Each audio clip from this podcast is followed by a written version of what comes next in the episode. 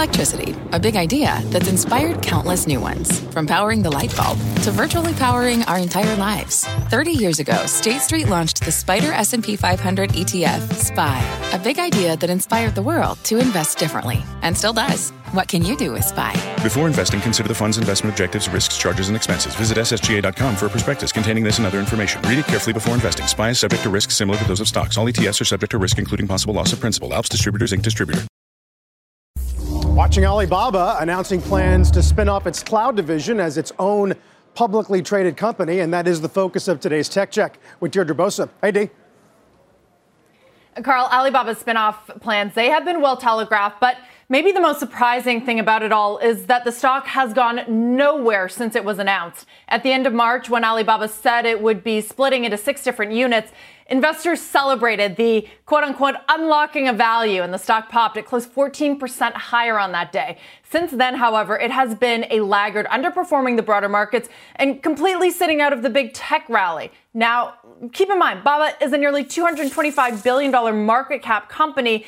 It has its pulse on the Chinese consumer amid the reopening of the world's second largest economy and its cloud unit. It is the third largest by market share in the world, ahead of even Google. So you might think that the spinoff of that business could further allow it to grow unfettered and gain share. But shares say they're down some, I think it was 5% almost last time I looked. It paired those a little bit, 3.7. Um, Ali Cloud was a weak spot, contracting 2% year over year, and it's facing competition from players that are guess what? Better connected to Beijing. It's often the story here. Like a Huawei, which has seemingly come out of nowhere in this space thanks to government contracts. So that may not bode well for the other spin-offs, including Alibaba's logistics and grocery units. Remember, there's going to be six total. And guys, it could also be a cautionary tale to our own regulators and investors on breaking up big tech, something that isn't likely to happen, but is often talked about. We hear that it could unlock value, um, but it could also shine a light on slowing or challenge businesses. We talk about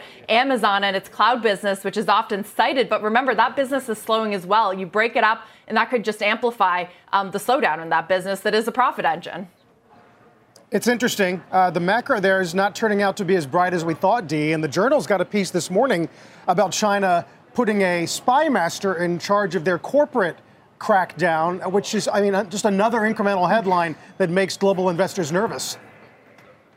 Yeah, I mean, global investors, they were able to sort of look past the regulatory uncertainty, the idea that Beijing could meddle whenever it would, whenever it wanted to, because this is a growth story. But in a word that's turned out to be underwhelming, right? The economic data hasn't been that good. You look at Alibaba, you know, one of the barometers of economic and consumer and business enterprise activity in China, and it's underwhelming. So, you know, investors are looking elsewhere for growth. And as we always talk about, China can be a trade if you think that there's something to do here. But even that as a trade, when you think about splitting up companies like Alibaba and JD.com, it's turning out not to be um, as exciting as investors initially thought it would be. Maybe that was the whole regulatory goal, though, Deirdre, to begin with.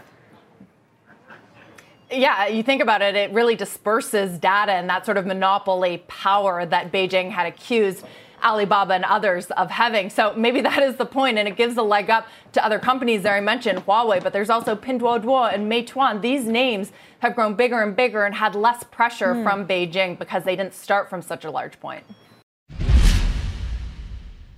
Just an hour ago, OpenAI said that it's introducing its ChatGPT app to iOS and iPhones, and that'll open the door to more users, more headlines as we're getting used to. Also today, there's Snowflake and a potential AI adjacent acquisition. There's Dynatrace, a price target increase that points to it as a clear leader in the broader AI market segment. Uh, what else do we have? What about the entire S&P gains this year that has been driven by eight stocks, the beneficiaries of what else? Artificial intelligence. But guys, dare I say it, is there too much AI news? Rather than go through all of these individual items, let's talk about AI washing. That is a phrase that I'm hearing more often in tech circles and that investors should be aware of as we get all of these headlines. I spoke to Ramp CEO Eric Glyman yesterday about this idea. His fintech startup Ramp was last valued at $8 billion, and it's backed by the likes of Satya Nadella, OpenAI board member Adam D'Angelo, and Stanford professor Chris Ré, all of whom are deeply involved in building AI based products. Here is what Glyman said about AI washing. I think there's a lot of companies out there slapping a chatbot uh, on their site and saying, "Hey, look, um, uh, we're using AI and solving customer problems." Um, and I think it, it, it, it's sad because it misses the potential um, to really use this new software to deeply embed it um, in your uh, in your product. Now, TBD if Ramp can successfully take part and capitalize on this AI boom, but his point is a good one for investors to keep in mind as the headlines continue to roll in. For now, the consensus seems to be that big tech will be a beneficiary. We've talked about this um, before big tech versus the incumbents. And Amazon, speaking of, your next guest, I know, calls it a strong AI opportunity because of its quote, data exhaust. And that's in a lot of cases what it comes down to how much data they have to crunch for these models. AI Tyler? washing, data exhaust. Boy, we've got, we got all kinds of new phrases here. Deirdre, thanks very much.